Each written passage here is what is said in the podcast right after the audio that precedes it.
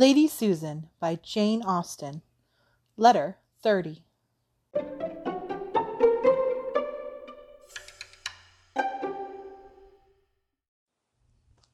Letter 30. Lady Susan to Mr. De Courcy. Upper Seymour Street. I have received your letter, and though I do not attempt to conceal that I am gratified by your impatience for the hour of our meeting, I yet feel myself under the necessity of delaying that hour beyond the time originally fixed. Do not think me unkind for such an exercise of my power, or accuse me of instability without first hearing my reasons. In the course of my journey from Churchill I had ample leisure for reflection on the present state of our affairs, and every review has served to convince me that they require a delicacy and cautiousness of conduct to which we have hitherto been little too little attentive. We have been hurried on by our feelings to a degree of precipitance which ill accords with the claims of our friends, or the opinion of the world. We have been unguarded in forming this hasty engagement, but we must not complete the imprudence by ratifying it, while there is so much reason to fear the connection would be opposed by those friends on whom you depend. It is not for us to blame any expectation on your father's side of your marrying to advantage. Where possessions are so extensive as those of your family, the wish to increasing them, if not strictly reasonable, is too common to exercise surprise or resentment. He has a right to require a woman of fortune in his daughter in law, and I am sometimes quarrelling with myself for suffering you to form a connection so imprudent. But the influence of reason is often acknowledged too late by those who feel like me.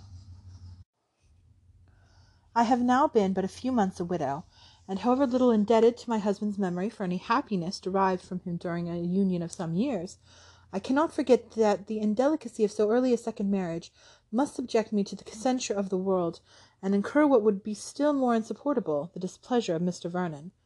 I might perhaps harden myself in time against the injustice of a general reproach, but the loss of his valued esteem I am, as you well know, ill fitted to endure. And when to this may be added the consciousness of having injured you with your family, how am I to support myself?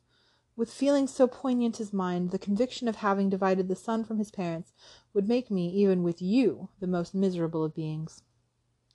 It will surely therefore be advisable to delay our union, to, lay, to delay it till appearances are more promising, till affairs have taken a more favourable turn. To assist us in such a resolution, I feel that absence will be necessary. We must not meet. Cruel as this sentence may appear, the necessity of pronouncing it, which can alone reconcile it to myself, will be evident to you when you have considered our situation in the light in which I have found myself imperiously obliged to place it. You may be, you must be well assured, that nothing but the strongest conviction of duty could induce me to wound my own feelings by urging a lengthened separation, and of insensibility to yours you will hardly suspect me. Again, therefore, I say that we ought not, we must not yet meet.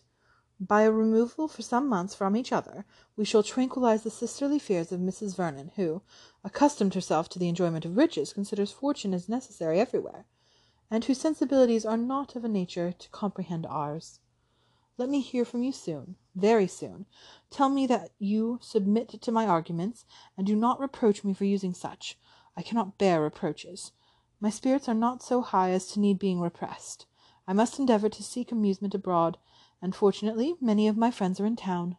Among them the Manwarings. You know how sincerely I regard both husband and wife. I am ever faithfully yours, S. Vernon.